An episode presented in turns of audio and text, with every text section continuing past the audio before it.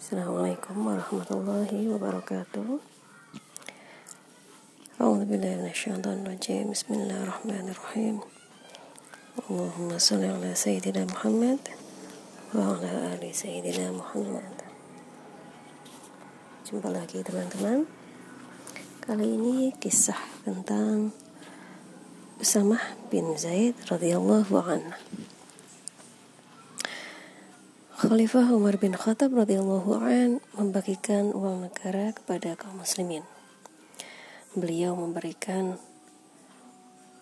Usama bin Zaid radhiyallahu an dua kali lebih banyak daripada putranya sendiri Abdullah bin Umar. Abdullah mengetahui bahwa ayahnya memberikan besarnya uang sesuai dengan jasa setiap orang karena itu ia khawatir jasanya untuk Islam masih terlalu kecil sehingga ia bertanya kepada ayahnya, "Kenapa ayah lebih mengutamakan Usamah dari Ananda?" Padahal Ananda mengikuti Rasulullah dalam peperangan yang tidak diikutinya. Khalifah Umar pun menjawab, Usamah lebih dicintai Rasulullah daripadamu sebagaimana ayahnya lebih dicintai dari ayahmu ini. Usama bin Zaid radhiyallahu an adalah putra Zaid bin Harisah yang amat dicintai Rasulullah Shallallahu Alaihi Wasallam. Setelah ayahnya Zaid bin Harisah gugur di perang Muttah Rasulullah SAW mengangkat Usamah yang saat itu belum lagi berusia 20 tahun sebagai panglima pasukan yang akan berangkat melawan Romawi. Padahal pasukan itu diikuti para sahabat besar yang jauh lebih tua dan berpengalaman.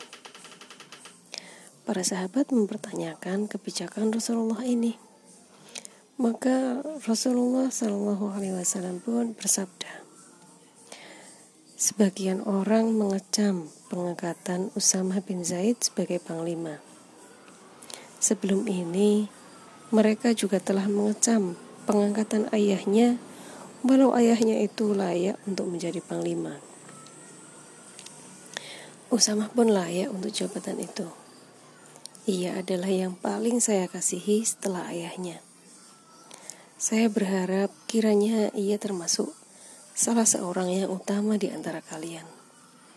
Maka bantulah ia dengan memberikan nasihat yang baik. Usama bin Zaid radhiyallahu an berangkat bersama pasukannya sesaat setelah Rasulullah Shallallahu alaihi wasallam wafat.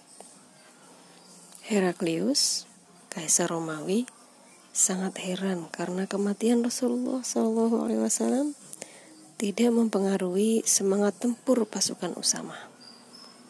Dengan kecut, ia menarik pasukan Romawi sehingga kaum muslimin berkata, tidak pernah kita lihat pasukan yang lebih aman dari pasukan Usama.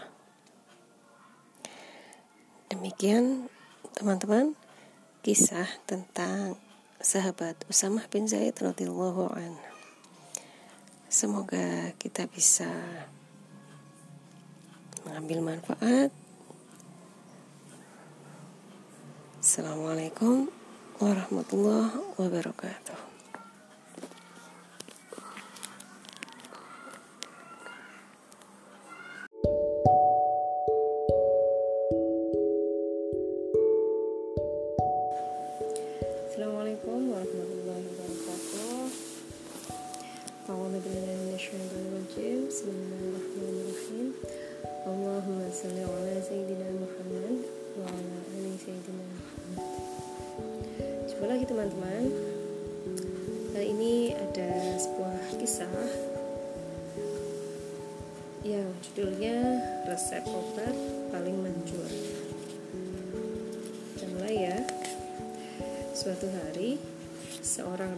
Persia memanggil empat orang tabib ternama.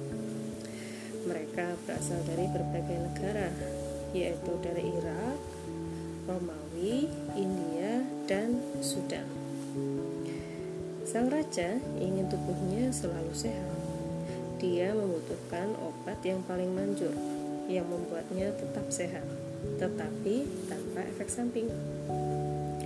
Pertama, sang raja bertanya kepada tabib asal Irak. Obat paling mujarab adalah minum air hangat sebanyak tiga teguk setiap bangun tidur, setiap pagi. Jawab sang tabib. Kemudian sang raja bertanya kepada tabib dari Romawi, Makanlah selalu biji rasyad, yaitu sejenis sayuran. Nasihat si tabib. Lalu sang raja bertanya kepada tabib asal India, obat yang dapat menyehatkan tubuh tanpa efek samping adalah memakan tiga biji ihlijaj atau sejenis gandum hitam setiap hari. Jawab si tabib India. Kini giliran tabib asal Sudan yang ditanya. Namun sang tabib malah diam saja. Mengapa engkau diam saja? Tanya sang raja penasaran. Wahai tuanku, air hangat itu dapat menghilangkan lemak ginjal dan menurunkan lambung. Biji rasyad dan ihlijaj dapat mengeringkan jaringan tubuh yang lain. Kalau begitu, menurutmu obat apa yang tidak mengandung efek samping? Wahai tuanku, obat yang tidak mengandung efek samping adalah tidak makan kecuali lapar dan berhenti makan sebelum perut kenyang. Jika hal tersebut Anda lakukan, Anda tidak akan terkena penyakit kecuali kematian. Demikian teman-teman kisah singkat tentang resep obat paling manjur. Ini bisa kita terapkan ya dalam kehidupan sehari-hari karena ini adalah sunnah dari Rasulullah ya untuk menjaga kesehatan tubuh kita. Oke, semoga bermanfaat. Assalamualaikum warahmatullahi wabarakatuh.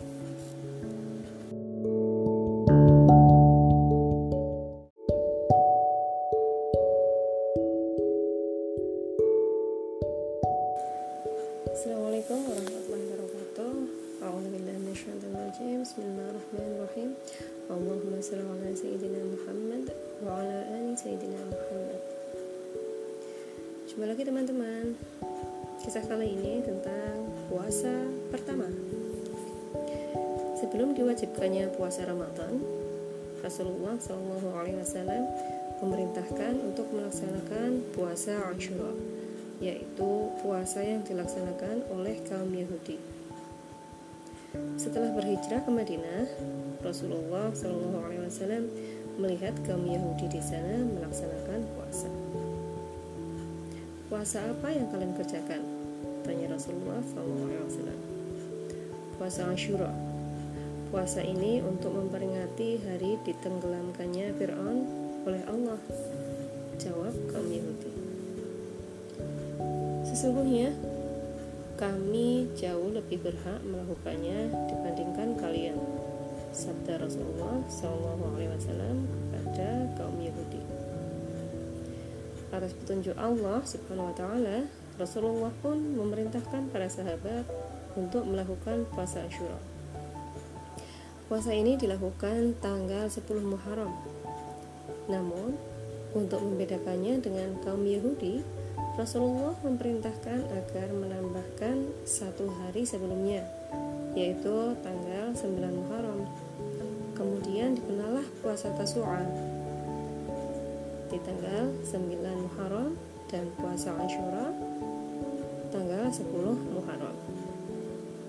Setelah lama melaksanakan puasa tersebut, turunlah wahyu yang memerintahkan untuk puasa pada bulan Ramadan. Sejak saat itu, puasa Tasu'a dan Ashura hukumnya menjadi sunnah.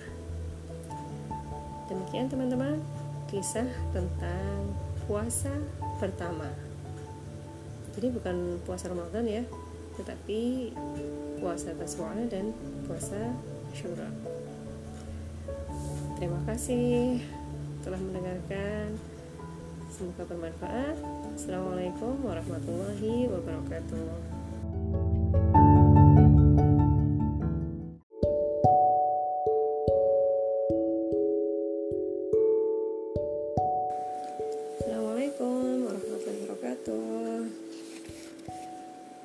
Bismillahirrahmanirrahim Bismillahirrahmanirrahim Allahumma salli ala Sayyidina Muhammad Wa ala ali Sayyidina Muhammad Jumpa lagi teman-teman.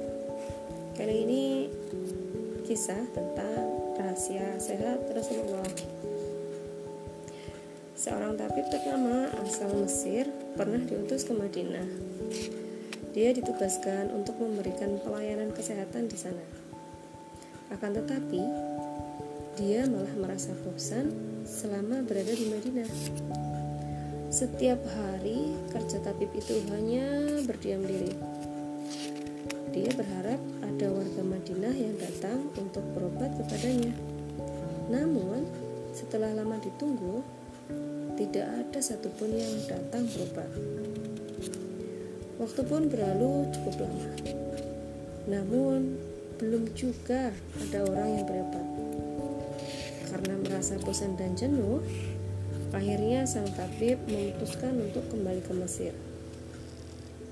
Bagaimana tidak, sejak kedatangannya, tidak ada satupun masyarakat Madinah yang datang berobat kepadanya. Dia merasa tidak ada yang bisa dilakukannya di Madinah. Lalu dia menemui Rasulullah untuk pamit. Selain itu, dia juga penasaran kiranya apa resep rahasia sehat masyarakat Madinah sehingga tidak ada masyarakat Madinah yang sakit. Kami adalah umat yang tidak makan sebelum lapar dan berhenti makan sebelum kenyang. Begitu sabda Rasulullah Shallallahu Alaihi Wasallam. Itulah rahasia kesehatan Rasulullah dan umatnya. Allah benar-benar menjadikan Rasulullah sebagai teladan bagi umatnya. Sikap dan kebiasaan Rasulullah adalah contoh yang sangat baik untuk ditiru. Demikian teman-teman, jurus sehat Rasulullah ya CSR. Jadi kalau kita ada penyakit, nah kita bisa pakai jurus ini ya untuk menangkal uh, penyakitnya. Ya. Oke okay. semoga bermanfaat. Dan kayaknya kita harus praktekin nih ya sebagai umat Rasulullah. Jadi kita harus melaksanakan sunnah Rasul ya. Uh, tidak makan sebelum lapar dan berhenti makan sebelum kenyang. Oke okay, let's try Oke, assalamualaikum warahmatullahi wabarakatuh.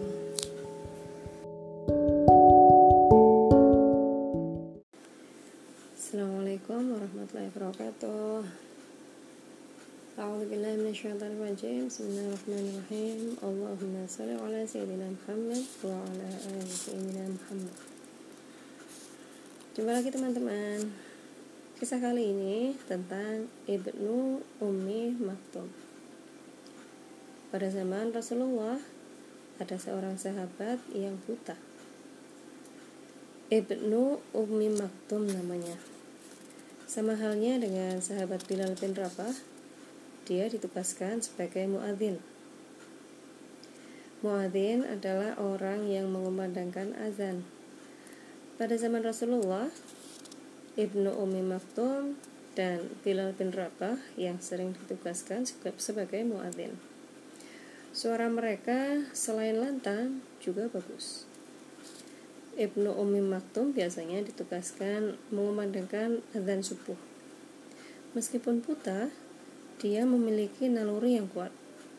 Dia dapat membedakan waktu sholat, terutama waktu subuh. Setiap kali subuh tiba, dia akan segera berangkat ke masjid. Dengan bertopang pada tongkatnya, Ibnu Umi Maktum selalu berhasil sampai ke masjid lalu mengumandangkan azan. Karena seringnya mengumandangkan azan subuh sampai-sampai Rasulullah menyinggungnya di dalam hadis beliau. Makan dan minumlah kalian hingga Ibnu Umi Maktum mengumandangkan azan. Demikian ya teman-teman kisah muadzin. Uh, selama ini kita saya terutama ya uh, hanya mengenal Bilal bin Rabah sebagai muadzin Rasulullah ya. Makanya di Indonesia kalau ini apa namanya kalau mau sholat itu biasanya ayo dibilali dulu gitu ya. Jadi dibilali itu berasal dari kata Bilal ya sahabat Bilal bin Rabah sebagai muadzin Rasulullah orang yang biasa mengumandangkan adzan ya seperti itu Oke, jadi selain sahabat Bilal bin Rabah ternyata ada juga Ibnu Umi Maktum ya sebagai muadzin Rasulullah. Oke teman-teman, semoga dengan kisah Ibnu Umi Maktum tadi bisa memotivasi kita yang fisiknya sempurna seperti itu ya. Jadi jangan sampai kita kalah dengan orang-orang seperti Ibnu Ul Maktum. Oke. Okay. Semoga bermanfaat. Assalamualaikum warahmatullahi wabarakatuh.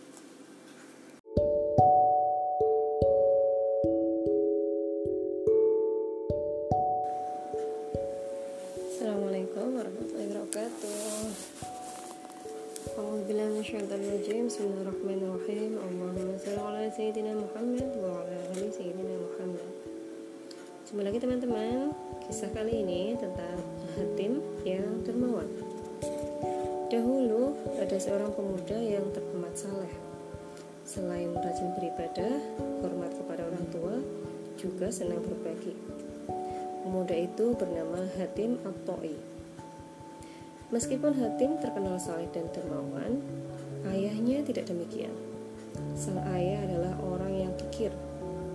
Dia sering sangat jengkel jika Hatim membagi-bagikan harta miliknya kepada orang yang membutuhkan. Jangan kau bagi-bagikan hartamu itu begitu saja, nanti cepat habis. Begitu nasihat sang ayah. Akan tetapi, bukannya menurut, kebiasaan bersedekah hatim kian menjadi. Tambah pusinglah sang ayah. Kurung saja anakmu itu. Dengan begitu, dia tidak akan bersedekah lagi. Semoga saja dia lupa dengan kebiasaan bersedekahnya. Nasihat seseorang kepada ayah hatim. Ayah hatim menjalankan nasihat tersebut. Selama sebulan, hatim dikurung ayahnya di rumahnya. Dia dilarang pergi keluar rumah. Sebagai anak yang soleh, Hatim pun menurutinya. Sebulan telah berlalu. Hatim pun bebas. Sang ayah berpikir Hatim telah berubah. Diberinya Hatim 200 ekor unta sebagai modal kerja. Namun, Hatim malah membagikan unta-unta tersebut kepada orang yang sangat kekurangan. Hatim pun merasa puas. Mengapa kamu bagi-bagikan unta itu begitu saja? Tanya sang ayah kesal. Rasa lapar telah mendorongku untuk tidak pikir dengan apa yang aku miliki. Begitu jawab Hatim. Oke teman-teman, itulah Hatim yang dermawan. Semoga kita bisa meneladani uh, sifat Hatim yang dermawan tersebut ya. Assalamualaikum warahmatullahi wabarakatuh.